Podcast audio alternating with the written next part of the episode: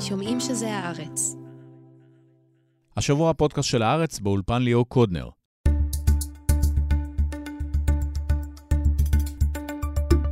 היום נתמקד בתגובה הישראלית למתקפה של 7 באוקטובר, בהתמודדות העורף ומערכת החינוך, וגם ביום שאחרי בעזה. עמוס הראל ירחיב על הפעילות הקרקעית בתוך הרצועה ועל התחקירים שהחלו סביב התקלות המרובות בשבת השחורה. עם מיכאל מילשטיין נרחיב על המוטיבציה של חמאס, שחרור אפשרי של החטופים ומה יכול לקרות ביום שאחרי ברצועה עצמה. ולבסוף, על בתי הספר שמתקשים לחזור לפעילות סבירה, עם תלמידים בפוסט-טראומה ופערים לימודיים שנפתחו בקורונה ורק מתעצמים. רונית תירוש ושרית פקרמן יהיו באולפן.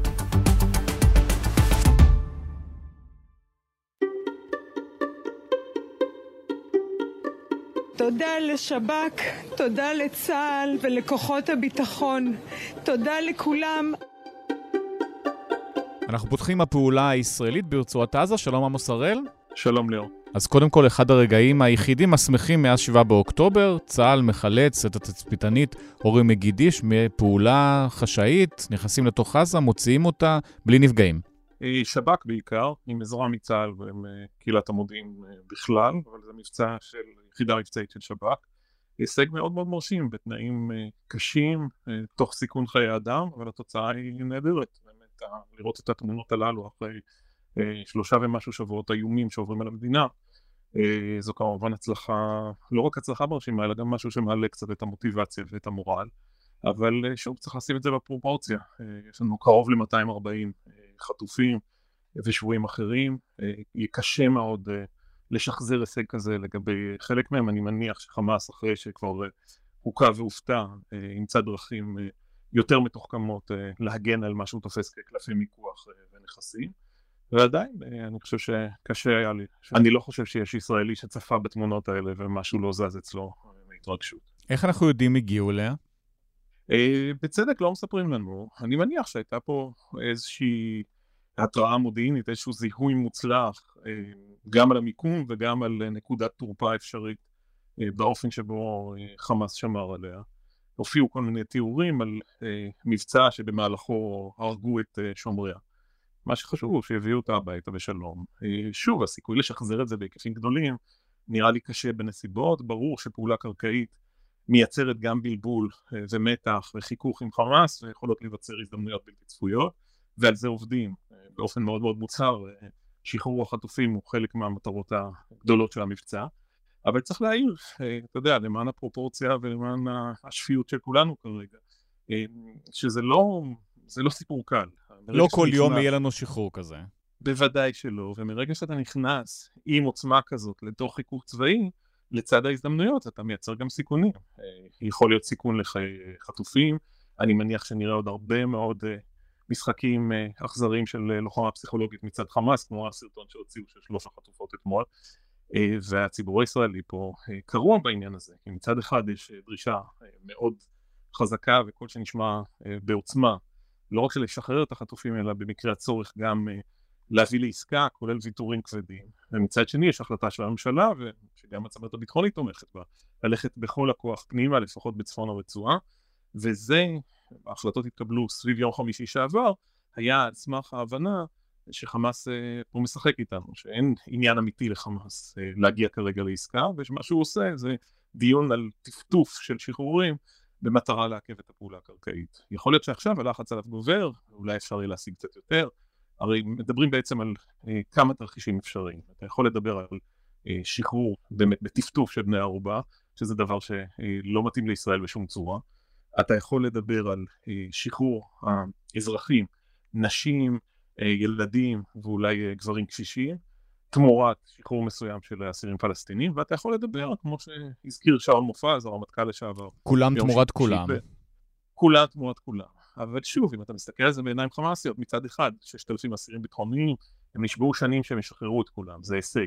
מצד שני, חמאס גם מבין שמרגע שהוא מקבל אותם לתוך המנהרות שלו, על ישראל לא מוטל שום ריסון.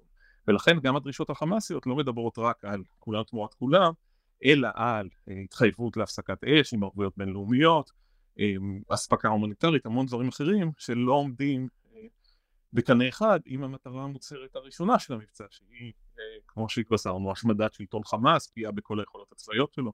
אגב גם בעניין הזה כדאי לשים לב לריכוך טון מסוים, אתמול כבר נתניהו מדבר על נכה את חמאס שוק על ירך, אני חושב שהרטוריקה הנחרצת הזאת של נשמיד את חמאס כולו, אני חושב שקצת מתמתנת על רקע המפגש עם המציאות.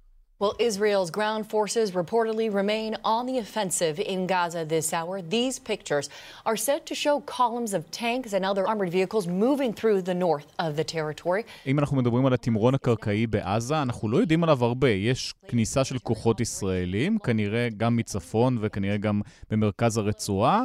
ויש איפול כמעט מלא על מה שקורה שם, כמה נכנסים, כמה יוצאים ומה בעצם מתרחש שם.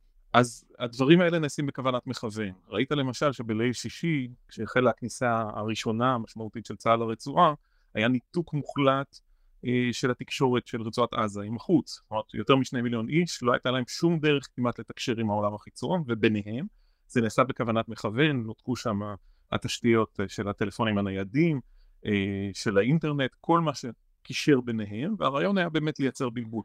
הוחזר יחסית מהר. זה הוחזר, אני חושב שסביב לחץ אמריקאי, האמריקאים בעצם אמרו שהם דרשו מישראל לצמצם את הנזק בעניין הזה, בגלל הנזק לאוכלוסייה אזרחית, אבל האיפול וערפל הקרב הזה נמשך, גם כדי לייצר איזה בלבול אצל חמאס, שלא תהיה תמונה מלאה, ונזכור שהמנהיגים שלהם לפחות יושבים במנהרות, אני מניח שאחרי כמה שבועות זה כבר עניין פחות קל ממה שהם חשבו, אבל זה מייצר גם איזה ערפל אזורי, עם חיזבאללה מצהיר כל מיני הצהרות על קווים אדומים מבחינתו בעזה, אם הוא לא לגמרי יודע אם הקווים נחצו, אה, יש פה מצב שמשאיר אותו בבלבול וזה טוב יחסית מבחינתה של ישראל. אני אגיד את מה שאנחנו יכולים לספר ואת מה שברור לנו על סמך התקשורת הזרה. נראו כוחות צה"ל לאורך כביש החוף באזורים שכבר נוגעים בשטח העירוני של עזה עצמה, של העיר עזה, שהיא המרכז כמובן של הרצועה, מרכז החיים של הרצועה, אבל גם המרכז של החלק הצפוני שבו פועל צה"ל. ומצד שני ראינו צילומים על סלאח א-דין, שזה הכביש הראשי שמחבר את צפון הרצועה ודרומה, והיו תמונות מטנקים ישראלים שנראו שם אה, ביום שני בצהריים, אה, באזור שנמצא מדרום לעיר עזה, בפאתים הדרומיים של העיר עזה. אז מה שאנחנו רואים בעצם קצת מזכיר את עופרת יצוקה, את המהלך של צה"ל ב-2009. ההבדל הוא שמה שמונח על השולחן הוא הרבה הרבה יותר גדול. כלומר, מצד אחד ישראל פועלת עם המון המון כוח והמון אגרסיביות, גם של הכתישה האווירית, הרבה יותר מכל מה שהכרנו בעבר.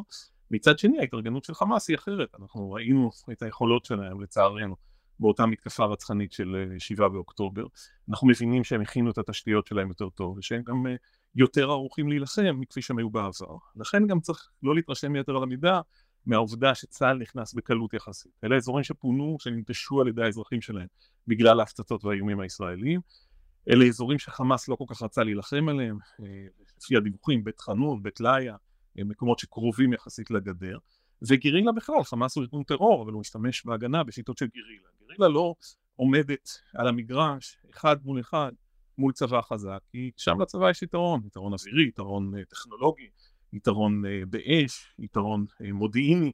מה שגרילה עושה, היא מחפשת להיכנס כמו מים דרך הסדקים, היא מחפשת את המקומות שבהם אתה חלש, ושם היא תתקוף. וזה אומר טילים נגד טנקים, זה אומר מטעני חבלה, זירות ממולכדות, ניסיונות אה, לתקוף או לפוצץ מתוך מנהרות, כל הדברים האלה, אה, אם מסתמכים על קרבות עבר שצה"ל לא כל כך התנסה בהם, אבל למשל הצבא האמריקאי והצבא העיראקי במוסול, או המהלכים האמריקאים בראקה, שניהם נגד אה, דאעש לפני אה, חמש או שש שנים. אז זו סוג המלחמה שהתנהלה שם, מלחמת קדישה אכזרית, מרובת נפגעים, מתקדמות איטית, עם צורך כל הזמן אה, להילחם באנשים שמסתתרים מתחת לקרקע אה, ומוכנים גם להרוג ולהיהרג. אה, זה לא הולך להיות דבר פשוט. השלב הבא זה מלחמת מנהרות באמת? נראה חיילים נכנסים לתוך המנהרות ומתחילים לרוץ ולהילחם בתוך המנהרה? קודם כל לא נראה, אבל אני מניח שלא במיוחד. זאת אומרת, בסוף העוצמה של צה"ל פה והיכולות והיכולת לזהות כוחות קרקעיים שיזהו למשל מנהרות, ואז תקיפות אוויריות שיפגעו בצורה משמעותית בתשתית הזאת. אמ, יכול להיות מבצע ספציפי, נגיד לשחרור אה, חטופים, ראינו שאחת החטופות הראשונות ששוחררה היא דיברה על כך שלקחו אותם במנהרות, כלומר מנהרות הגנתיות בתוך עזה, לקחו אותם קילומטרים על קילומטרים, הריצו אותם במנהרות, ואז הם היו בחללים תת-קרקעיים. אתה מבין שזה סוג החישוב של חמאס וזו סוג הפעולה. בסוף הרבה תלוי פה ביכולת של צה"ל ושל חיל האוויר, עבודה משותפת עם כוחות הקרקע, לזהות פירים, לזהות מקומות שלא ידענו עליהם, ולפגוע ולהשמיד מנהרות, בתקווה שבחלק מהמקרים גם תצליח לפגוע באנשים מרכזיים בארגון. אני לא חושב שזה מה ששובר רוח של ארגון שכולו בנוי על התנגדות לישראל ועל שנאה מטורפת לישראל. זה אפילו עם תרחיש חיובי מאוד מבחינתה של ישראל, אנחנו פוגעים בהנהגה של הזרוע הצבאית, באותה השלישייה מפורסמת ורצחנית של יחיא סינואר, מוחמד דף ומרואן עיסא, גם במקרה כזה זה לא שחמאס מרים אה, דגל לבן למחרת היום. אבל הלחץ הזה הוא לחץ כבד, ראינו גם בעבר, אם אתה זוכר אחורה, צוק איתן, מבצע של 51 יום, שבו דשדשנו והתבחבשנו לא מעט, קדימה ואחורנית למאבק במנהרות. איך בסוף הסיפור הזה מסתיים? בכמה חיסולים אפקטיביים יחסית של בכירים בהנהגה הצבאית, לא הכי בכירים, ובהרס של מה שנקרא מטרות עוצם. כלומר, בניינים גבוהים במרכז עזה, שהיו קשורים אה, בנכסים של חמאס, שבכירי חמאס התגוררו בהם, המשרדים של חמאס ישבו בהם. הבעיה הפעם, שאת כל זה כבר עשינו בשלב הראשוני. ההפצצות של עזה הפעם לא דומות להפצצות של 2014. המחיר הזה כבר גבינו ומתעקשים להמשיך להילחם. לכן אתה פה נע בין שני תסריטים. אחד הוא שעוד כמה שבועות, אחרי הרבה שפיכות דמים, האמריקאים והעולם אה, דורשים לך לעצור. יגידו זהו. אמריקה הרי אומרת, אמריקה אומרת כבר עכשיו, אל, אל תכבשו את עזה, תפעלו בחוכמה, תפגעו כמה שאתם יכולים, תכבדו את הדין הבינלאומי, ואחר כך בעצם מה שעולה בין השורות זה תעשו פשיטות, כלומר תוציאו את רוב הכוח, תתפסו את העמדות שלכם, ותיכנסו על פי התראה לפעול, על פי אותות מודיעיניים, לפעול כנגד התארגנויות, לפעול כנגד נכסים של חמאס, ותכינו את עצמכם למאבק ארוך. אז זה יכול להיות uh, תרחיש אחד. תרחיש אחר, שאתה שומע אותו בדברים של גלנט, בדברים של הרמטכ"ל הלוי, ואחרים, הוא באמת חודשים על חודשים, מלחמה וסריקות מבית לבית, הבסת אנשי חמאס, אבל גם על זה צריך להגיד, זה לא כל כך מסתדר עם תמונה בינלאומית, עם יכולות של המשק. רוח הלחימה היא מאוד מרשימה, התחושה של צדקת הדרך שלנו היא ברורה ומובנת לרוב המכריע של האנשים לאור הזוועות שהתחוללו פה ולאור ההבנה שחמאס הוא לא פרטנר בכלום יותר.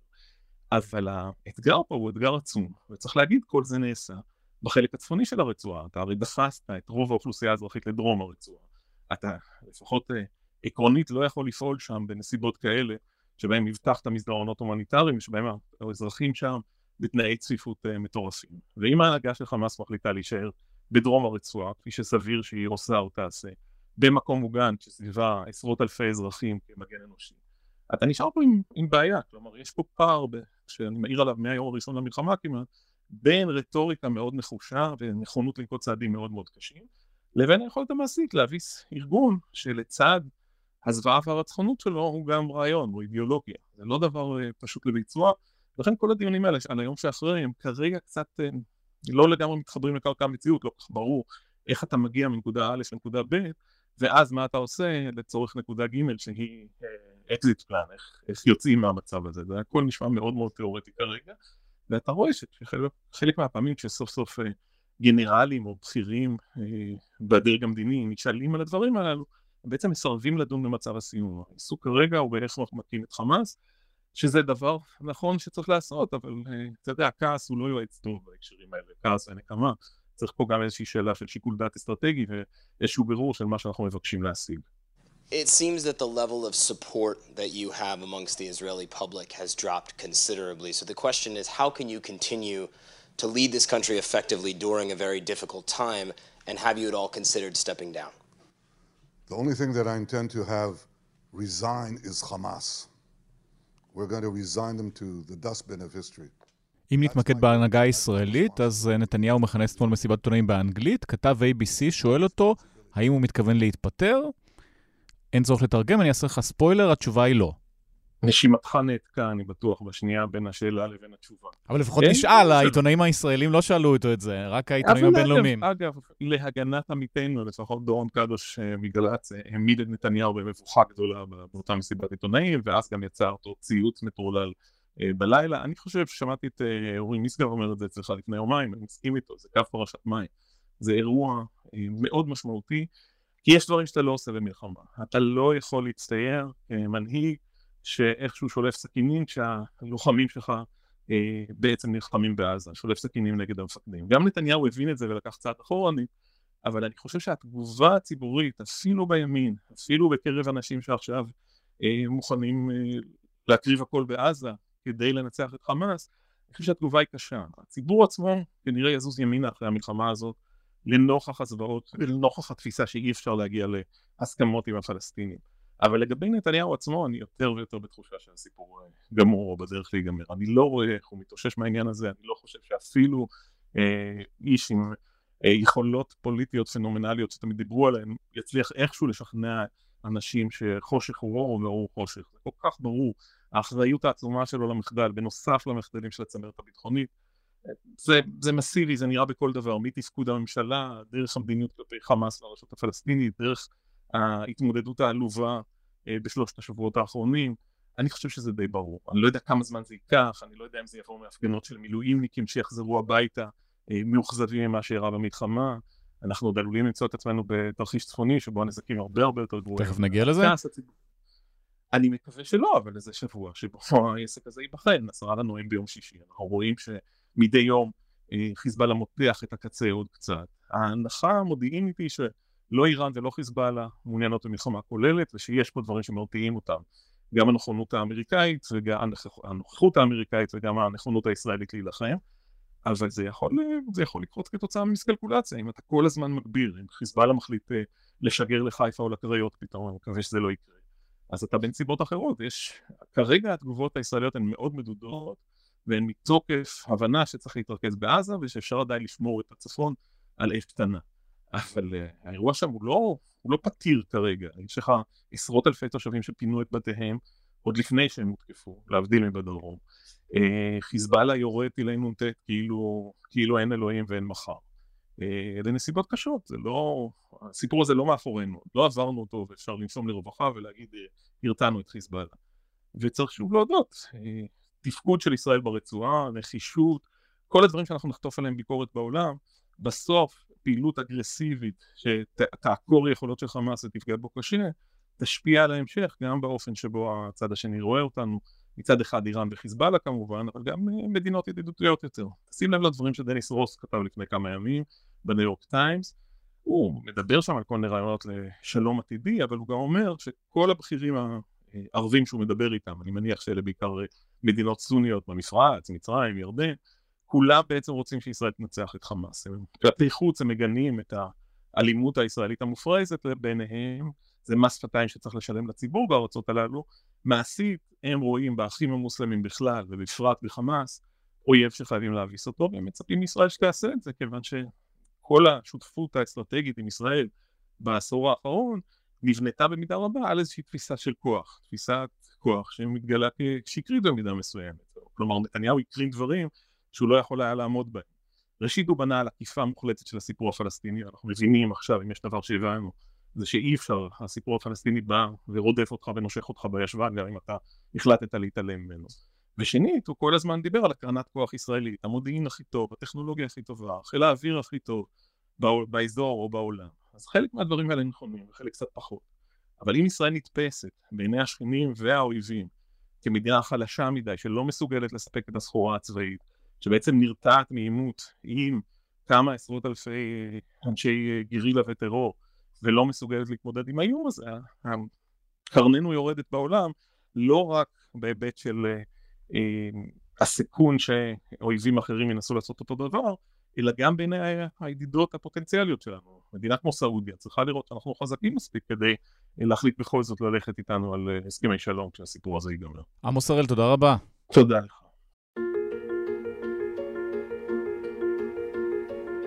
משנה מחקר, עשר שניות לביצוע. כאן משנה רות. אה, טיל באוויר ממזכר, 30 שניות לפגיעה. שר כאן אה, חנית, עבודה מצוינת, תודה רבה. הפעולה של ישראל בתוך עזה אמורה להימשך שבועות, אולי אפילו חודשים, אבל אנחנו רוצים לדבר עכשיו על היום שאחרי.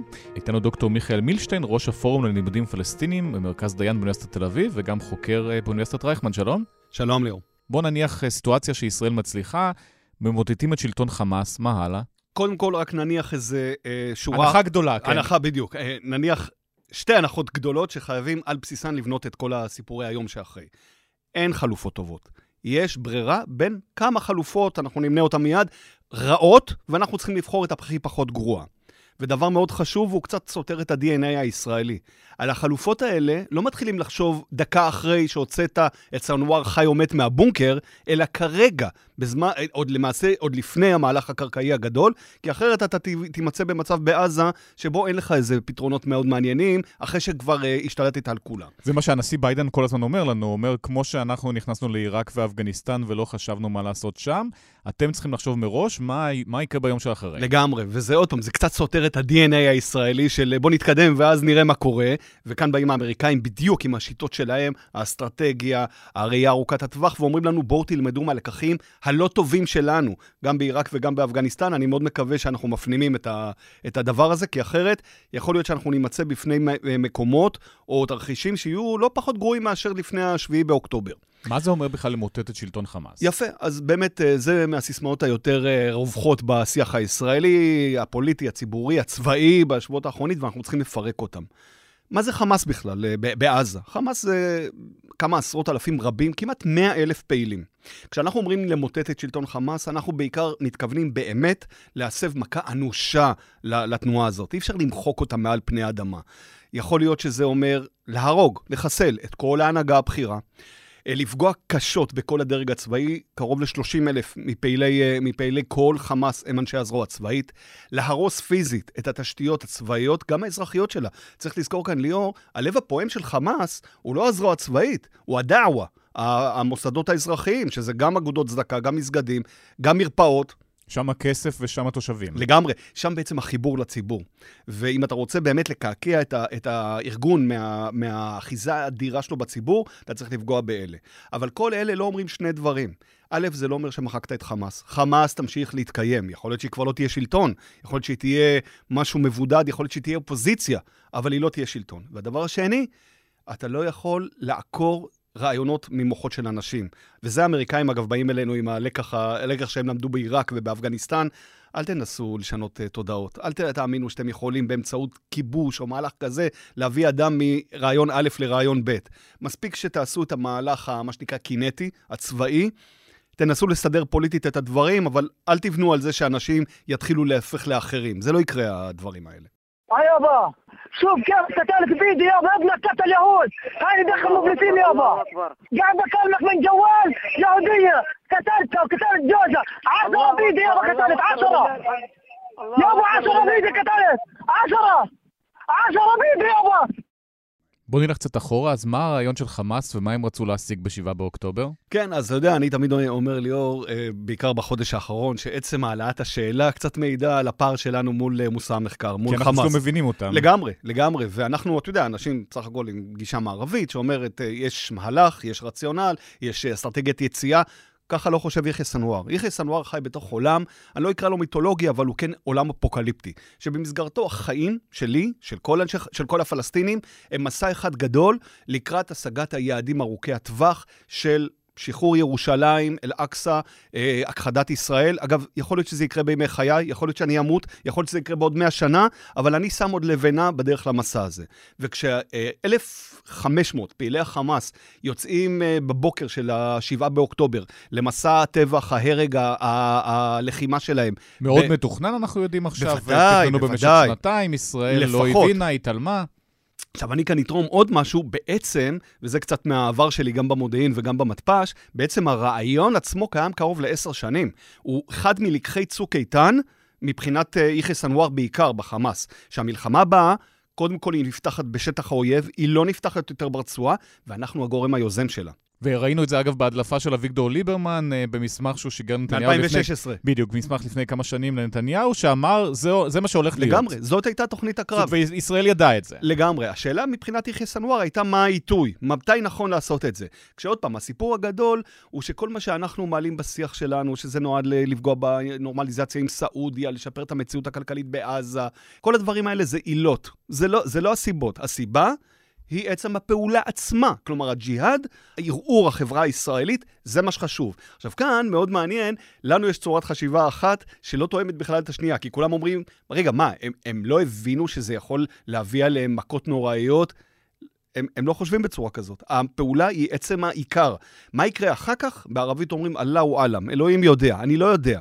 אבל uh, uh, אסטרטגיות יציאה, תרחישים וכאלה דברים, פחות, uh, פחות uh, uh, מקובל אצלהם. תראה, עצם הצילום, התיעוד הפוטוגרפי הכמעט מזוויע. זה באמת דאעש. זה, זה ממש דאעש, וזה גם מראה לך שהאנשים האלה לא אמרו, תשמע, צריך, זה, לא, זה לא טוב הדברים האלה, זה, זה יכול לגרום לנו ביום שאחרי לבעיות. היח"צ לא מספיק טוב, בוא נעשה יח"צ יותר נעים. להפך, תתגאה בזה. זה, כי זה, זה דבר, טרור. לגמרי, לגמרי. ואתה רואה שבאמת צורת החשיבה היא שונה, והם מגיעים לאירוע הזה מתוך באמת רצון להסב לישראל את אחת המכות הכי קשות, אולי הכי קשה, שאי פעם אה, הפלסטינים הסבו להם. אני רוצה להשמיע לך רעיון עם בכיר חמאס מוסא אבו מרזוק. הוא נשאל אתמול למה במקום לבנות 500 קילומטרים של מנהרות, החמאס לא בנה מקלטים כדי להגן על התושבים של עזה. أما القطاع غزة فأنت تعلم والجميع يعلم بأنه 75% منه لاجئين واللاجئين וזו התשובה שלו? אני אתרגם, זה לא התפקיד שלנו. 75% מתושבי עזה הם פליטים, זו אחריות של האו"ם, וגם התפקיד של כוחות הכיבוש זה לפעול לפי אמנת ג'נבה. נכון. והוא אגב גם מוסיף ואומר, המנהרות זה רק עבור לוחמי חמאס, זה לא עבור אף אחד אחר. לא אכפת לנו מאף אחד אחר. לגמרי. תראה, עצם היציאה שלהם בשבעה לחודש למלחמה, לג'יהאד, שכל כולו הוא הפגנה של זה שכל הסיפור של מה קורה עם האזרחים, מה קורה עם היתרי, עם 18 אלף אה, היתרי הפועלים, היתרי המסחר, הייצוא, היבוא, זה לא מעניין אותם. אנחנו, וכאן אני קצת נוגע בקונספציה, הקונספציה נטועה בעצם בזה שלא הבנו בכלל את ה-DNA של חמאס. חמאס היא ארגון שבאמת יש לו ב... מאז 2007, מאז שהוא השתלט על עזה, סוג של דילמה, במה להשקיע יותר, בביוב של עזה וברווחת התושבים. זאת תמיד הדוגמה, אגב? כן, כי, כי, אגב, כי זאת אחת הצרות הכי גדולות של עזה, שאין לה, אין. אין, לה מערכת אה, ניקוז רצינית, אה, לבין אה, להמשיך את המאבק הנחוש, האידיאולוגיה. ומבחינת הארגון, ובעיקר יחיא סנוואר, כשאתה מגיע לצומת הזאת, ברור שאתה תיקח את הסיפור של הג'יהאד. מה יקרה עם העניינים האזרחיים? למי אכפת? בראיית יחיא סנואר זה לא משהו שאמור, נקרא לזה, לדקור לו את הלב, או לעשות לו איזה סוג של אה, תחושה של חייבים באמת אה, לקדם את הנושא של אה, שחרור החטופים, כי העם שלי סובל. אנחנו נועדנו לסבול, להיהרג, להקריב את עצמנו, אני גם מוכן להקריב את המשפחה שלי. זו דרך החשיבה שלו. וכשאני עוד פעם חוזר לקונספציה, אנחנו בעצם הכלנו את דפוס החשיבה המערבי שלנו, ואת עולם הערכים, וכמעט הייתי אומר את עולם העדיפו... התעדופים שלנו עליו. זה לא הולך ככה. זה פשוט צורת חשיבה אחרת. עד כמה חיזבאללה, איראן וקטר הן משמעותיות? אז הייתי אומר, הייתי מתחיל מה, מהאחרונה, שהיא באמת uh, מתגלה, מתגלית יותר ויותר כ, כחלק מהקונספציה, קטאר.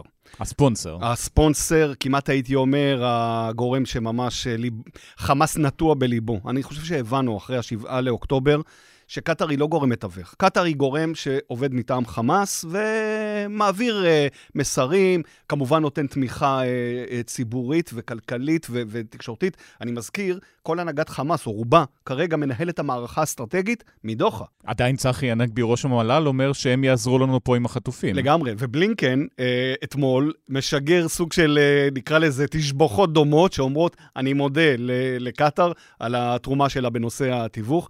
בערך, אה, הייתי קורא לזה כמו אה, מודל של אה, בורר בעולם התחתון. הוא מגיע גם עם אה, פח, פח הבנזין, אבל גם עם צינור המים. וזה, תשמע, זה מקומם המון אנשים. ב, ב, האמת היא, על פני כל הגלובוס, ובעיקר בעולם הערבי, אני מזכיר, עד לפני שנתיים קטאר הייתה תחת מצור קשה מאוד של העולם הערבי, שזה לא סתם סלידה, זה תיעוב מוחלט כלפי המדינה הזאת, שמארחת את הטליבן ואת משמרות המהפכה ואת האחים המוסלמים ואת וגם חמאס. וגם את ארצות הברית, אבל? ואת הבסיס האמריקאי הכי גדול, זה קטאר. זה, כלומר, זה כל ההפכים האלה, וכרגע אנחנו צריכים, כלומר, חייבים את קטאר בשביל העסקה, בעסקת החטופים. אני כן חושב, ואני כבר ביום שאחרי, אה, ליאור, שכשנעשה את המחשב למה אנחנו משנים, קטאר חייבת לעוף מהמשוואה. קטאר לא יכולה להמשיך להיות המדינה כאן שנמצאת ומתווכת ותורמת. אנחנו נצטרך לראות, אולי כשתהיה עזה בלי חמאס, יהיה יותר קל להכניס שחקנים יותר מרוככים, כמו סעודיה, כמו איחוד האמירויות, שכרגע הם לא בסיפור. איראן, ואולי מצרים גם שלא הזכרנו. אז זהו, מצרים כאן אה, נמצאת בדילמה מאוד קשה. מצרים במשך הרבה שנים נהנתה, אני אומר את זה במרכאות, מזה שבעיית עזה היא בעיה של ישראל. בין אם זה עניינים עדיין כלכליים... עדיין זה מה שהיא אומרת גם היום. היא מנסה, אבל היא מבינה שאחרי השמיני לאוקטובר, כשישראל כץ הוריד את השלטר של המים והחשמל, והפך את כל סיפור העניין האזרחי בעזה לבעיה של המצרים, התפוח אדמה לוהט הזה, שכרגע ממש עומד על פתחם של המצרים במעבר רפיח, הוא כבר משהו שהמצרים חייב, חייבים לתת עליו אה, את הדעת הרבה יותר. אה, צריך לזכור, חלק גדול מההברחות, שבגללם חמאס הפך מארגון טרור לחצי צבא, זה בגלל מעבר רפיח. מצליחים זה... להעביר ממצרים בוודאי, לתוך בוודאי, שטח עזה. ולא רק דרך מנהרות, אלא גם דרך מעבר רפיח עצמו. כלומר, צריך גם, גם מבחינת המצרים סוג של חשיבה אחרת. לגבי איראן וחיזבאללה, אנחנו נכנסים לעולם טיפה יותר מורכב, צריך לומר, ואני אומר את זה בצורה זהירה. אנחנו עוד לא מכירים את כל הפרטים. אני מעריך שהאיראנים היו מאוד מעורבים בתכנון של המהלך. אין ספק, כל התחכום, גם מבחינת האסטרטגיה, הטקטיקה, אה, הניטרול של כל היכולות הישראליות, זה כנראה הרבה מאוד מעורבות איראנית. לא צריך להגזים ולהגיד שידי איראן הם אלה שעשו את, ה, את המתקפות, את הטבח, את, את המהלך. אה, אנחנו רואים כל הזמן, אגב, גם ניסיונות פגיעה, גם מכיוון סוריה וגם מכיוון תימן, שזה ברור לגמרי שזה איראן. פרוקסי איראני. הזה, פרוקסים איראנים. כלומר, איראן עמוק בסיפור הזה. אני רק עוד פעם הייתי אומר, צריך להיזהר, האויב והאתגר המרכזי שלנו זה חמאס עצמה. היא זאת שביצעה את הדברים עם סיוע איראני, אבל לא להתבלבל, הכתובת היא לא טהרן, הכתובת היא עדיין עזה ודוחה וביירות, איפה שיושב סאלח אאורי. חיזבאללה? חיזבאללה, נגדיר את זה, אני חוזר עוד פעם לרעיון הזה מאתמול של אה, אבו מרזוק, הוא מרתק, כי כששאלו אותו על הסיפור של אה, מה קורה עם חיזבאללה, ראית ממש על שפת הגוף שלו, כמה שהבן אדם מלא תסכולים. המניאקים לא עוזרים לי. בדיוק. רצינו שתעזרו הרבה, הייתם אמורים כרגע לפתוח חזית חדשה. אנחנו כאן מקיזים דם בעזה, צריך ש... קצת להשתחרר, ואתם uh, עושים דברים. זה לא שאתם לא עושים דברים, אבל זה לא, זה לא הדבר האמיתי. הוא כמובן לא אומר את זה במילים האלה, הוא מסגנן את זה אחרת, אבל אתה רואה ממש על שפת הגוף שלו עד כמה שהוא טעון מאוד. עכשיו, חיזבאללה כאן נמצא, הייתי אומר, בשיקול uh, מאוד מורכב. קורים ארבעה דברים שלא קרו לו בעבר, שהייתי uh, אומר, קצת בולמים אותו ממתקפת all over כמו ב-2006. אחד, ישראל מוכנה. ישראל ממש מוכנה, כלומר, זה לא מתקפת פתע. הדבר הזה נגמר. שתיים, יש שתי נוסעות מטוסים אמריקאיות לא רחוק מביירות, אירוע שצריך להתחשב בו. שלוש, וזה מאוד מאוד מהדהד, אני מסתכל המון, אה, ליאור, על התוכניות אירוח והאקטואליה, וכמובן השיח הרשתי ב- בלבנון. יש SOS גדול לחיזבאללה, אל תמשוך אותנו לעניין הזה. גם ככה הכלכלה במצב לא טוב, לא צריך לא יותר גרוע. המדינה לא מתפקדת, failed state. והקורניש בביירות עדיין אה, הוא נחמד עם מסעדות ובתי קפה, לא רוצים שזה ייראה כמו רימל עכשיו. תוציא אותנו מהאירוע הזה, הלב שלנו עם פלסטין, לא רוצים עכשיו מלחמה. ממש, אתה רואה, ממש קראתי את א-נהאר ואל-אח'באר אה, של, של אה, לבנון היום בבוקר. אני, אני מנסח את זה כמובן בעדינות, אלה המסרים. אל תכניס אותנו לעניין הזה. וכמה זה חשוב לו, מה שאומרים? זה, זה, זה לב הדילמה. כי תראה, נסראללה הוא שרת של האיראנים. אבל הוא חי בביירות, והעדה השיעית היא חלק uh, בסך הכל אינטגרלי מהחברה הלבנונית.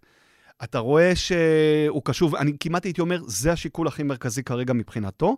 עוד שיקול שהוא יותר טקטי, זה העובדה שבעצם רוב יישובי הצפון כבר uh, מרוקנים. הוא לא יכול לעשות את מה שנעשה בעוטף ב-7 לאוקטובר. הוא כן יכול לירות טילים על חיפה, אולי כן, על תל כן, אביב. כן, בוודאי. יש הרבה טילים לפי מה שאנחנו מבינים. לגמרי, לגמרי, וטילים מדויקים. והוא נמצא בדילמה מאוד חריפה. אני משער, ליאור, שכשנתחיל לראות את התמרון הקרקעי מתקדם יותר ממה שהוא כרגע, כמובן עם הרבה יותר חיכוך והרבה יותר אבדות גם בצד העזתי. נראה את הדילמה כבר מחריפה, אני חושב שנסראללה עוד לא החליט, גם האיראנים עוד לא החליטו מה, מה קורה. מחכים. זה, מחכים, מחכים, ואפשר להשפיע על ההחלטה הזאת, זה לא אירוע שהוא uh, דטרמיניסטי.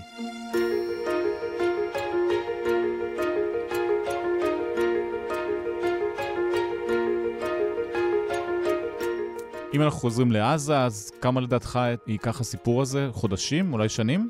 תראה, אם אנחנו באמת uh, מנסים לנסח את היעד שאומר באמת פגיעה אנושה בחמאס, שזה גם יעד מסובך, אגב, לא ברור מה זה פגיעה אנושה. לגמרי, לגמרי. בוא, בוא נגיד אם אנחנו ננסה לתרגם את זה לשפה של בני אדם, ולא רק בשפה של סיסמאות ומצגות. הראש של מוחמד דף, מה שנשאר שם. בוודאי, והראש כמעט הייתי אומר של כל 20 ומשהו חברי הלשכה המדינית של אה, חמאס. בינתיים זה טפטופים, כל יום יש איזה מישהו אחר, אנשים כן. לא מאוד חשובים. דרך אגב, עד עכשיו שתי דמויות מאוד דרמטיות שהייתי אומר, וואו, זה כן, ממש דרמטיות. פגע. אחת זה איימן נאופל, שהוא ראש חטיבת, אה, חטיבת אה, אזור המרכז, הוא באמת אחד מהחמישה בזרוע הצבאית.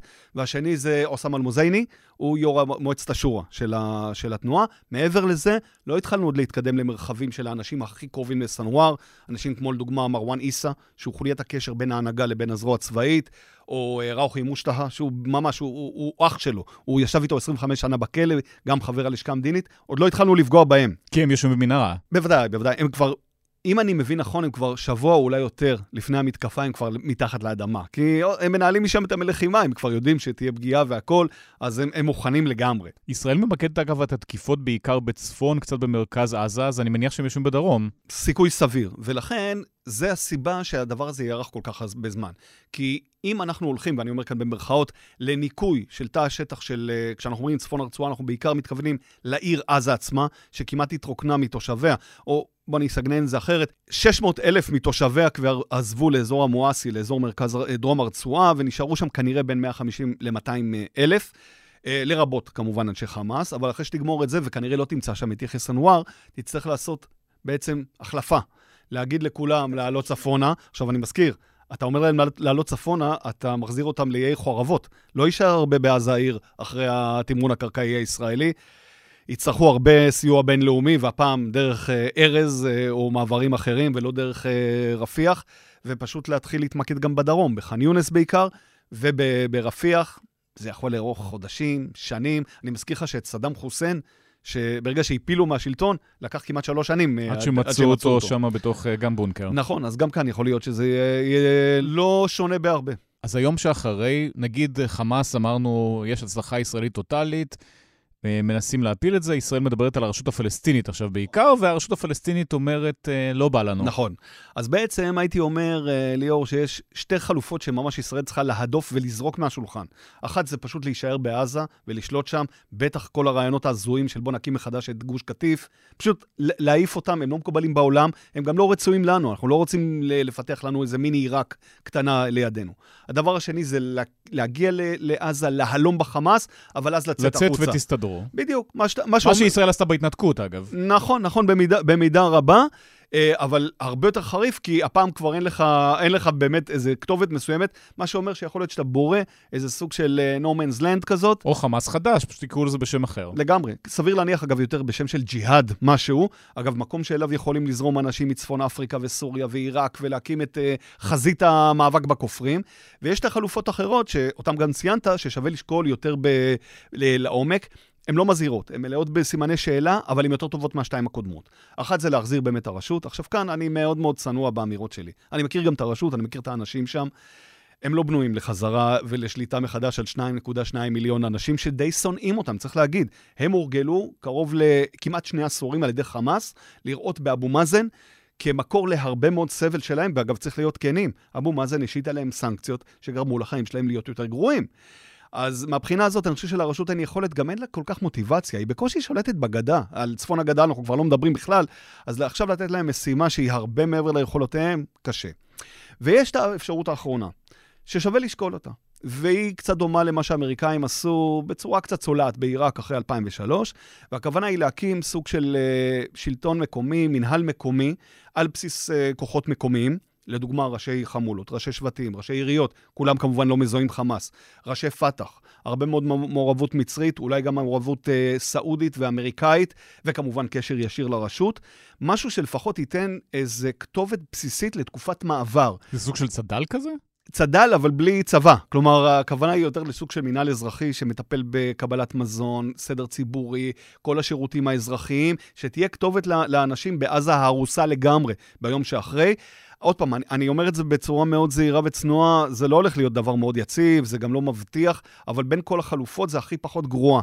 ו- אבל כדי להגיע בכלל למצב הזה, אתה צריך היום כבר להתחיל להרים טלפונים לאימראטים, להרים טלפונים לסעודים, לדבר עם המצרים, לדבר עם האמריקאים. אגב, שים לב שבחלק מהדיווחים, כולל שלכם, שעולים בהארץ, אה, יש כבר שיח אמריקאי איתנו על, על דגם כשכזה. ואמירות של, תקשיבו, תחשבו שנייה לעומק מה קורה ביום שאחרי, אי אפשר להשאיר את זה סתם ככה. ויכול להיות שהדגם הזה הוא משהו שצריך אה, אה, לכוון אליו, אבל כאמור, לחשוב עליו כבר היום, אחרת זה לא יקרה. הרעיונות של להכניס לשם את המצרים או את הסעודים זה לא ריאלי, או האו"ם אפילו? אה, בתור, הייתי אומר ככה, בתור גורם שמסייע בהיבט האזרחי, לא רע, כן, בהחלט. המצרים, אגב, אין להם הרבה מה לתרום, הם יכולים אולי קצת בשיטור לעזור, אבל לא יותר מ... אין לא להם יותר, כסף, אתה אומר. הם בעצמם נסמכים על האימראטים. אבל uh, מי שמפנטז על כוח רב-לאומי, ועל כוח בין ערבי, שזה משהו שישראל כבר יש לה לקח מר מאוד מה, מהדברים האלה, כולל אגב בעזה, אני מזכיר, ב-2005 בהתנתקות, היה אמור להיפרס לאורך אה, ציר פילדלפי, הציר אה, שבין אה, סיני לעזה, כוח רב-לאומי בראשות איזה גנרל איטלקי, שברח משם אחרי שתי דקות ברגע שהתחילו יריות. אז אנחנו נצטרך לעשות דברים אחרים. יכול להיות שבאמת במרחב של פילדלפי, של, ה, של קו הגבול, חייב להיות משטר אחר. לא יכול להיות שהוא יהיה עוד פעם פרוץ לכל מיני אה, דברים, אבל בעזה עצמה, לא לבנות על אה, כוחות אה, ירדנים, סעודים, אימראטים שיגיעו ויעשו בשבילנו עבודה, זה פשוט לא יקרה. הדברים האלה, או בוא נגיד ככה, סבירות בעיניי די נמוכה שהמדינות האלה יסכימו לשלם. הזכרת את התושבים של עזה, בית המצב שלהם, החיים שלהם עכשיו גיהנום, גם לפני זה החיים לא נכון. לא היו דבש. האמריקאים מדברים הרבה על זה שהתושבים של עזה זה לא חמאס, ישראל פחות בשיח הזה. נכון. אבל איפה הם נוטים באמת, ואחרי הפצצות כל כך מסיביות של ישראל, יש סיכוי בכלל לאיזושהי נורמליזציה? לא. אני אהיה ישיר בתשובה שלי. אה, כשאנחנו מדברים על עזה, אנחנו מדברים כרגע על 70 אחוז שהם מתחת לגיל 30, המון, כמעט חצי ומעלה, שנולדו אחרי 2007, כלומר, הם כבר, הם יודעים רק מה זה שלטון חמאס. אבטלה מטורפת, אבטלה מעל 50 אחוז. ומעל 75 אחוז בין הגילאים 18 עד 25. אה, האנשים ש... דור צעיר שעבר שטיפת מוח מטורפת של חמאס, ראינו, עוד פעם, ראינו את התוצאות של זה במעשי הטבח. הם לא ראו ביהודים סוג של אה, בני אדם, אלא מה שחמאס הנחיל להם במוחות. להגיד לך שמכאן אני יכול ישר ללכת לאיזה מצב של אה, שיקום כללי ושינוי תודעה, ממש ממש אה, לא. אני כן חושב שאם יבוא מתישהו שינוי באוכלוסייה בעזה, זה יקרה רק מבפנים. זה לא יכול להיות על ידי הנחלה חיצונית של אה, איזשהו רעיון.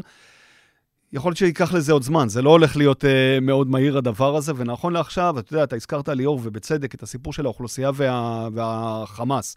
הייתי אומר כמעט מיתוס, ש... לא מיתוס, בעצם נרטיב, שהרבה שנים היה נטוע עמוק בשיח הישראלי, מאוד התערער לאחר השבעה באוקטובר. בין היתר כי ראינו שני דברים מרכזיים. אחד, עד עכשיו, כמעט חודש ללחימה, אפס קולות אחרים, ביקורת, כל דבר שהוא שונה בציבור העזתי. ודבר שני, והוא לדעתי הימם המון ישראלים, כמעט הייתי אומר, הימם את השמאל יותר מאשר את הימין, המון עזתים אלפים שהיו מעורבים בביזה, במעשי הרג, בגנבת uh, גופות, ב, ב, בכל מיני דברים נוראים, ואתה יודע, אתה אומר, אני לא יודע מי מהם היה פועל ב, בישראל או לא, אבל עבורכם ישראל בשנתיים וחצי האחרונות ניסתה כל הזמן לשפר את המציאות הכלכלית. ואתם לא חמאס, אתם לא, זה לא אנשי חמאס, זה אנשים רגילים מה... זה לדעתי זעזע את את חלק גדול מהתודעה הישראלית, ואני חושב שאנחנו נצטרך לחשוב על זה ביום שאחרי, מבחינת בכלל המגע הבסיסי שלנו עם עזה בהיבטים האזרחיים. אני לא חושב שאנחנו נחזור לאותה נקודה שהייתה ב-6 באוקטובר. אז עזה קוראת לעצמה הכלא הכי גדול בעולם. זה לא הולך להשתנות. גם מה שלא יקרה זה עדיין ימשיך להיות סוג של כלא. אה, אתה יודע מה, אפילו הייתי אומר יותר מ... כאילו, יותר מודע, כי הפועלים לא יבואו. בדיוק, אה, הפועלים לא יבואו, אין יותר חשמל מישראל, אין יותר מים מישראל, אין יותר סחורות מישראל. בעצם הפתח המאוד מאוד שברירי הזה של מעבר רפיח הוא עורק הנשימה והדם היחידים לעזה. זה הולך להיראות הרבה יותר גרוע מאשר uh, לפני המלחמה. קח גם בחשבון שעזה הולכת, היא כבר עכשיו הרוסה. היא הולכת להיות עוד יותר הרוסה. זו אוכלוסייה שתצטרך שנים רבות להיות שקועה, ואני מקווה שיגיע מספיק כסף לסדר אחר, סדר שאינו חמאס, אה, שיוכל לתת להם איזה בסיס לשיקום, אבל זה לא הולך להיות אה, אירוע שאתה יודע, גרמניה ויפן אחרי 45, שישר מתחילים חיים חדשים, זה הולך עוד להימשך הרבה זמן. טילים ימשיכו לעוף משם גם אחרי שצה"ל יצא? אני מאוד מקווה שלא. אבל uh, אתה יודע, זה המזרח התיכון. אני לא יכול... אה, איזושהי לא חוליה יכולה לצאת מהמנהרה, פתאום, אה, זה משהו ספורדי יכול להיות, או כן מתוכנן. לגמרי, תראה, אני, אני מאוד מקווה שאנחנו נגיע, הרי כל הרקטות כרגע נמצאים בתוך פירים, או רובן, בתוך פירים, הן לא גלויות. אה, יכול להיות שצה"ל לא יגיע לכל הפירים, ויכול להיות שחלק מהפירים לא יתגלו, ואז בוודאי. המאגר של הרקטות ימשיך לתפקד. אני משער ש... אתה יודע, גם אם, גם אם שערו להם מעט, ולשגר פעם בשבוע איזה אחת, כולל את תל אביב, זה בראייתם ימחיש שאתם לא שיניתם דברים, ואני חושב שזה לא זר להיגיון של, חלק גדול מהארגונים שם. אז 7 באוקטובר היה יום איום ונורא. יש איזושהי תקווה לאיזה שנצליח להתאושש מזה, לצאת מזה בטווח הנראה לעין, או שזה עכשיו המציאות שלנו לשנים קדימה? תראה, אני חושב שהחברה, אני מדבר עכשיו רק על ההיבט הציבורי, תצליח להשתקם. יש לנו אגב חברה באמת שהיא, מסתבר שהיא הרבה יותר משובחת וטובה מהפוליטיקה, שהיא לא פחות ממזעזעת, ואתה יודע מה, גם במידה מסוימת נותנת תמיכה מספיק טובה לצבא שחווה זעזוע מאוד קשה ב-7 באוקטובר.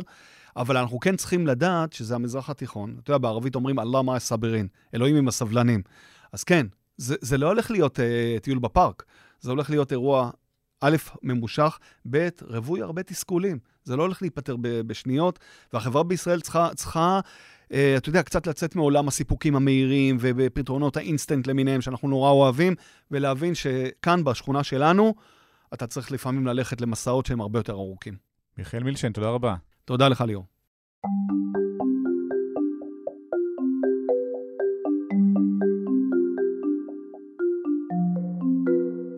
פיקוד העורף רוצה להחזיר את בתי הספר, זה אמור לעזור להחזיר את המשק לפעול. אם מדובר במלחמה ארוכה, אז מערכת החינוך היא חלק מהיסודות uh, של חזרת המשק לפעילות uh, בריאה. איתנו שתיים, רונית תירוש, לשעבר מנכ"לית משרד החינוך, שלום. שלום רב. ושרית uh, פקרמן, מנהלת בית ספר עמוס עוז בתל אביב, שלום. שלום. מה המצב כרגע בבתי הספר? מה עובד, מה לא עובד, איך זה עובד? אז כרגע בתי הספר חזרו לפעילות. חלקית. Um, חלקית, uh, שבעצם um, תלויה גם באישורים של פיקוד העורף, uh, שמאשר באמת שהמתקנים הבית-ספריים, הממ"דים, המקלטים, uh, מאפשרים פעילות, וגם בהתאם למצבת כוח האדם. אנחנו יודעים שהצוות חלקו מגויס, חלקו נמצא בכל מיני סיטואציות מורכבות. Um, ורוב בתי הספר, אני יכולה להעיד לפחות בתל אביב, עברו ללמידה היברידית. אם כן, איזושהי החלטה על מינימום שעות וימים שתלמידות ותלמידים מגיעים לבית הספר. זאת אומרת, הרבה זום, אבל גם מפגשים בתוך הכיתה. אני חושבת שזה מאוד ספציפי. יש בתי ספר שדווקא יש הרבה מפגשים פיזיים בתוך בית ספר. אני יכולה לספר שבבית הספר שלנו, בגלל שבאמת זכינו ל... מספיק מרחבים מוגנים עבור uh, כמות גדולה של תלמידים, אנחנו יכולים להפעיל את בית ספר כמעט כל יום לכלל התלמידים. בית ספר חדש יחסית. נכון, אנחנו יכולים להפעיל אותו מתשע עד אחת וחצי, אבל אני יודעת מהרבה חברות וחברים, מנהלות מנהלים, שהם כן בנו מתווה שמאפשר לפחות שלושה ימים ששכבה מגיעה לבית הספר, ליום לימודים מלא, משמעותי. שיש בו גם פעילויות יותר ככה של ספורט ואומנות והפגה, אבל יש בו גם כבר חזרה ללמידה. רונית תירוש, בקורונה לקח זמן, אבל בתי הספר עברו ללמידה בזום, ועכשיו נראה שזה מגיע באוטומט. יש איזשהו אירוע, בואו נעבור לזום, משרד החינוך ובתי הספר לא מוכנים, אבל עוברים לשם, ואחר כך מתחילים לשלם את המחירים של הדבר הזה. אין ספק שהקורונה הייתה פרומו למצב שבו יקשה על התלמידים, יקשה על התלמידים להגיע לבתי הספר, והמורים עברו אז, תוך כדי הקורונה, השתלמויות. איך להיערך להוראה בזום, ולכן המשאב הזה מנוצל אוטומטית כבר בימים אלו. אבל גם למדנו מהקורונה שמאוד חשוב להפגיש את התלמידים באופן פיזי, ולא רק דרך מסכים. אז חודשים הם לא הגיעו לבתי ספר, מדברים על נזקים ארוכי טווח? היו המון נזקים uh, בהקשר הזה. תלמידים נמנעו מלהראות את פניהם, כי פתאום הם גילו שיש חדשקון פה וחדשקון שם, דברים שאנחנו לא היינו חושבים עליהם ברזולוציה כזו. ולכן משתדלים היום, ובצדק, להביא את התלמידים לבית הספר, להפגיש אותם. הסיטואציה החברתית הזאת נותנת יותר ביטחון, וגם מחברת אחר כך את התלמידים אחד לשני, כי קל מאוד להתנתק ו- ולהסתגר בתוך הפחדים והחרדות שלך, ולבודד את עצמך, גם מהחברים הטובים. בית ספר מחבר, הוא יוצר איזושהי אינטגרציה. אני לא בטוחה שיצליחו ללמוד כראוי. למה לא מצליחים ללמוד כראוי בזום? כי האווירה הכללית בכל בית בישראל היא קשה מאוד. יש הרבה עצב, הרבה כאב, מעבר למצב שבו משפחה או, או תלמיד נחשף באופן, במעגל ראשון לזוועות, אבל כל אחד, כל בית בישראל הוא במצב כזה. הטלוויזיה עומדת נונסטופ. ו, ולכן אין, אין יכולת קשב וריכוז כנדרש, וגם כל אה, המסגרת השגרתית היא, היא שבורה, היא מרוסקת. יש עדיין גם בלאגן, פעם יש בית ספר, פעם אין בית ספר, מודיעים ברגע האחרון. למעשה, מלבד מעגל האש של 40 קילומטר, רוב הרשויות הן בסטטוס ירוק במדינת ישראל. אני רוצה לומר שהמשמעות מבחינתנו היא שאנחנו נותנים את חופש הפעולה לראשי הרשויות להחליט על הקצב שבו הם עוברים ללימוד מלא. אני גרה ברמת גן, והיא הוכרזה כירוקה בשלב מסוים, וראש העיר החליט בכל זאת לא, לא להביא את התלמידים לבית הספר, לא לפתוח את המוסדות. כי הוא לא רוצה לקחת אחריות. נכון, ואז אה, היו קבוצות וואטסאפ שכתבו לו, אה, למה אבל אה, בתל אביב כן פתחו ואצלנו לא, והמרחק הוא לא גדול. אה, זה יוצר גם מתחים ולחצים אינסופיים.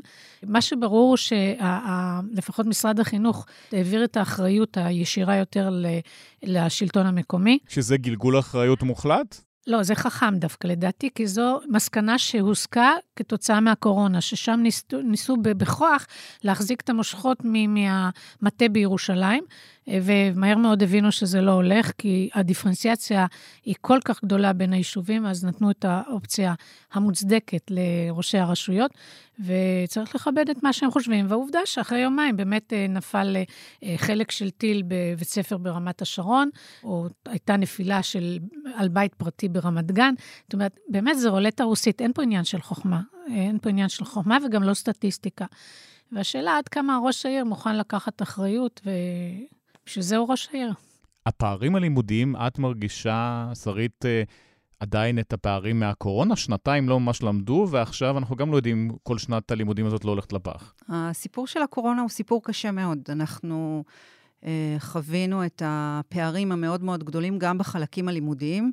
היה אפשר לראות את זה גם בתוצאות מבחנים, תוצאות מבחנים uh, ארציים ובינלאומיים, וגם uh, החלקים החברתיים והרגשיים, שאני חושבת שהם חלק נורא מהותי, uh, ולא במקרה החזירו מהר מאוד את התלמידים והתלמידות עכשיו לבית הספר. בתל אביב באמת כבר ב-15 לאוקטובר קיבלנו אישור כל מנהלת בית ספר, לפי היכולות של בית הספר, לפי קהילת ההורים, איזשהו מרחב אוטונומי.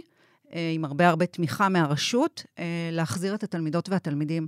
ואני חושבת, גם כשהחזרנו אותם, ראינו, ראינו את הקושי להתגייס ללמידה, ראינו את העצב הגדול, את הפחד, את החרדה, אה, אבל המפגש החברתי, האנושי, הוא סופר חשוב. זה חלק מהטיפול בפוסט-טראומה? תראה, אני לא פסיכולוגית, אבל אנחנו מרגישים את זה, אנחנו מרגישים את זה נורא חזק בדור הזה של השנים האחרונות, של המון המון אירועים אה, של ילדות וילדים שמתבודדים, שמתקשים ליצור חברויות. אה, הנושא של אובדנות, עלה באחוזים מאוד מאוד גבוהים. אה, שוטטות, ילדות וילדים, נערים ונערות צעירים שלא מוצאים את עצמם. אה, ויש לנו תפקיד מאוד מאוד חשוב בבית ספר, במערכת החינוך בכלל, אה, להחזיר את הילדים האלה ולטפל בדור הזה. הוא דור שאנחנו נורא נורא דואגים לו. אני כן רוצה לצד זה להגיד ש... זה דור של, אה, שגדל אחרת מאיתנו. זאת אומרת, הם מאוד מודעים והם מבריקים, והם מאוד דיגיטליים, הם, הם באמת משהו מיוחד. אני מאמינה בהם, אבל הם צריכים המון עזרה. אה, וגם כשהחזרנו אותם עכשיו לבית ספר, ראינו כמה אנחנו צריכים להיות עסוקים בלבנות להם את החוסן. זה, זה אירוע לא פשוט. אני חושבת שהיום זו רולטה. אנחנו בעצם לא יכולים לדעת, אנחנו כן... יכול ליפול טיל בבית ספר שלך. נכון, יכול ליפול, והיו אזעקות, ורצנו כולנו למקלטים, וזה מאוד מלחיץ וזה מפחיד. אני דווקא חושבת שבית ספר הוא מקום מאוד מוגן. אני חושבת שהבעיה זה המעברים, הדרך מהבית לבית ספר והדרך מבית ספר חזרה הביתה. הנסיעות מפחידות, אה, הורים מאוד חוששים שהילדים שלהם ייסעו בתחבורה ציבורית. אה, אנחנו בבית ספר יצרנו ככה בתוך הקהילה שלנו הסעות של ההורים, אבל זה באמת כל קהילה ומה שמתאים לה. בית ספר עצמו הוא מקום מוגן. אה, אף מנהלת בית ספר לא תפתח עכשיו את בית ספר אם היא לא מרגישה בטוחה שכל מי שהיא הזמינה לתוך בית ספר יגיע תוך דקה וחצי למרחב אה, מוגן, לממ"ד או למקלט. שיש מספיק מקומות בכלל. נכון. כל בית ספר זה באמת סיפור אחר. יש בתי ספר מאוד גדולים, תיכונים מאוד גדולים. אה, שאין להם מספיק מקלטים ומרחבים מוגנים, ולכן הם יוצרים איזושהי למידה היברידית שהם כן דואגים, ואני יודעת את זה מהרבה בתי ספר תיכונים גדולים בעיר תל אביב, שהם כן דואגים שילדות וילדים יגיעו לבית ספר במשמרות, והם בונים מערכות מאוד מאוד מיוחדות, אה, ויוצאים מגדרם כדי לא לחזור באמת לתקופה הזו של הבידוד המאוד מאוד קשה.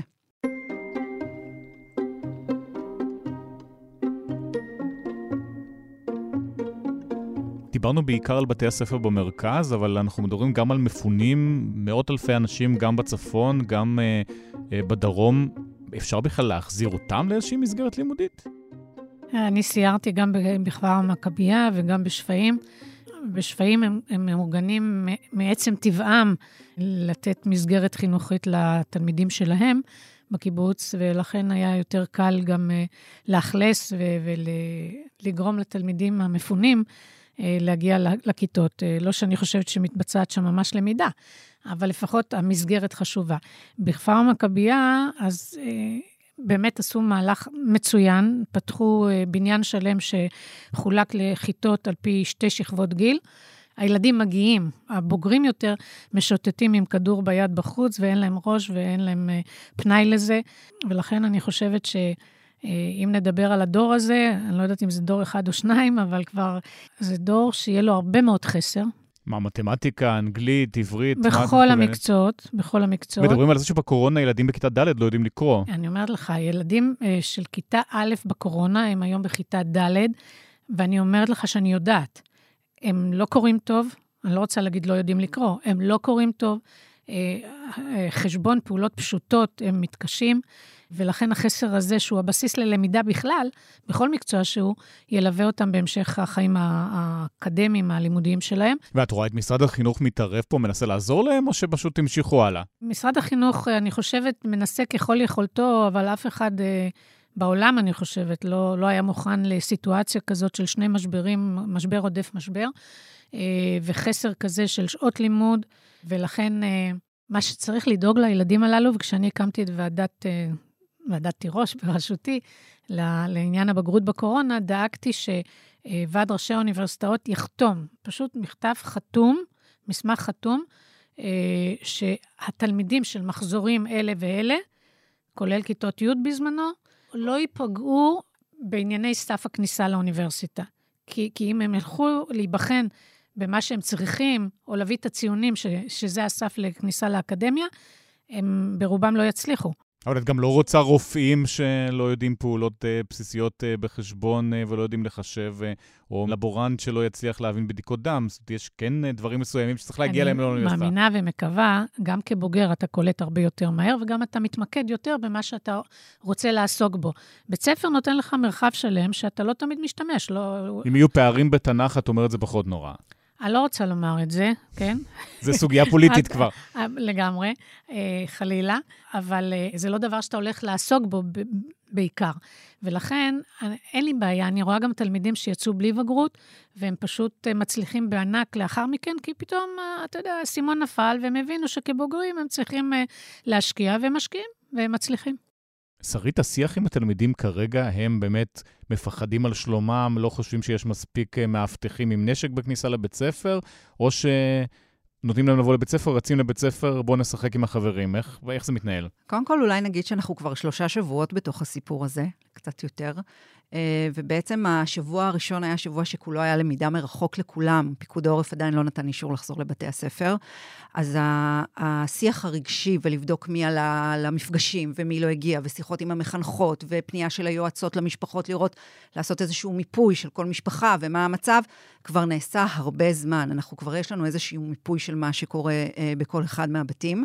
אה, וברגע שהייתה החזרה לבית הספר, ברגע שפיקוד העורף נתן את האישור, אנחנו למשל החלטנו על תוכנית, ופה אני מאוד מברכת את האוטונומיה, גם הרשותית, וגם את מה שנתנו לנו כמנהלות ומנהלי בית ספר רגע לבדוק מה נכון עבורנו, זה שאנחנו למשל בבית ספר החלטנו שכל מי שרוצה לבוא לבית ספר יכול להירשם יום מראש, אנחנו נכין את מערכת השעות, נכין את הצוות, וכל מי שעדיין חושש להגיע לבית ספר, אם זה ההורים, אם זה הילדים, לפעמים דרך אגב הילדים מאוד רוצים להגיע, אבל המשפחות חוששות, יקבל מערכת של למידה מרחוק. או זום או בית ספר לפי ההחלטה של ההורים או הילד. לגמרי, נתנו, נתנו להם אה, בחירה לחלוטין.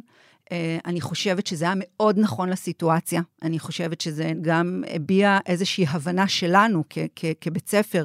במצב של המשפחות, במצב של הסיטואציה המאוד מאוד מורכבת הזאת, וגם נתן קצת להתרגל, לשמוע מה קורה עם ילדים וילדות שכן מגיעים לבית ספר, איך הם מרגישים, איך עבר היום, האם באמת מרגישים בטוח, ולאט לאט גם ראינו איך האחוזים עולים. זאת אומרת, התחלנו uh, לפני uh, שבוע וחצי עם 30 אחוז מהתלמידים שחזרו לבית ספר, היום 89 אחוז מהתלמידים הגיעו.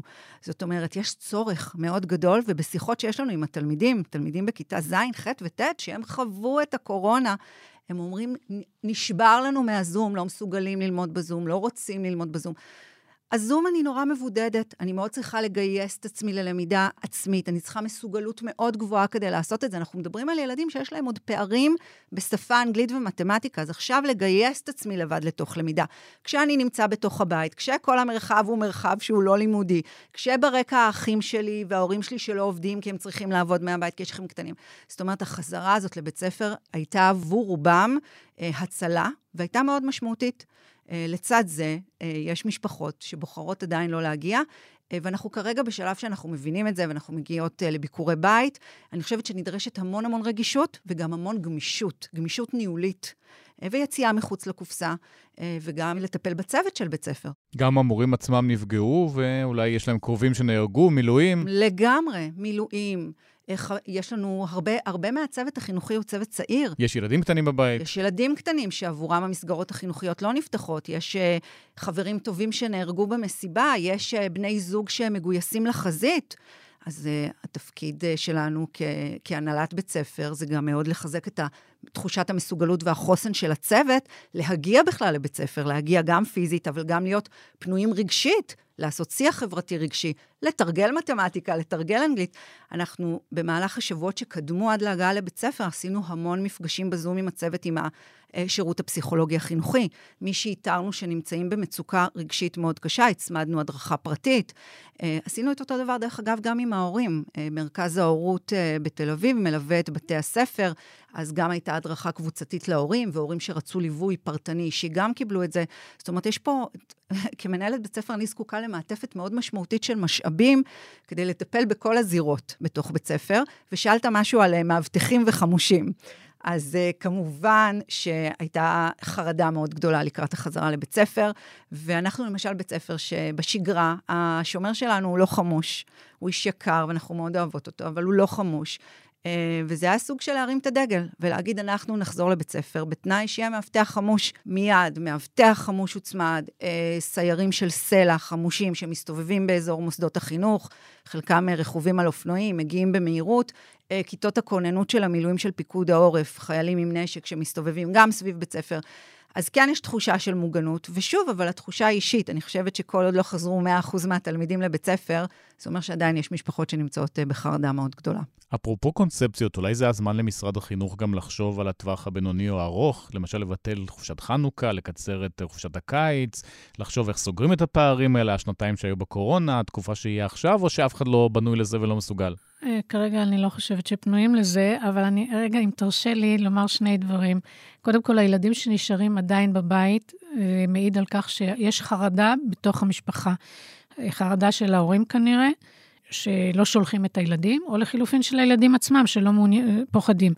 ולכן צריך לוודא שגם הם מקבלים את הטיפול הנאות. ובאשר לטיפול הנאות, אני יודעת משנים שיש מחסור אדיר של פסיכולוגים, תקנים לפסיכולוגים, גם בפסיכולוגיה הציבורית, גם uh, הפסיכולוגיה שניתנת לבתי הספר, התקנים חסרים מאוד, ועם כל הרצון הטוב לתת מענה, אז צריך לשים את זה על השולחן. עכשיו, לשאלתך, אם uh, משרד החינוך חושב על זה.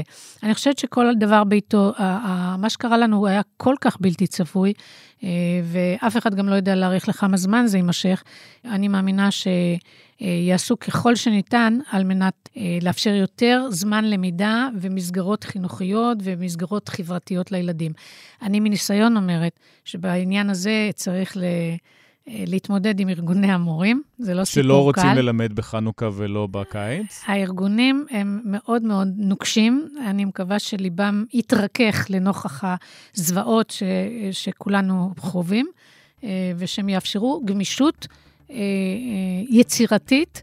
שלא תעיד על הבאות, כן? שזה יהיה רק לעניין הזה ספציפית. להבטיח שלא יהיה פה דור אבוד. אני מקווה שזה מה שיקרה. רונית תירוש, שרית פקרמן, תודה רבה. תודה. תודה לך.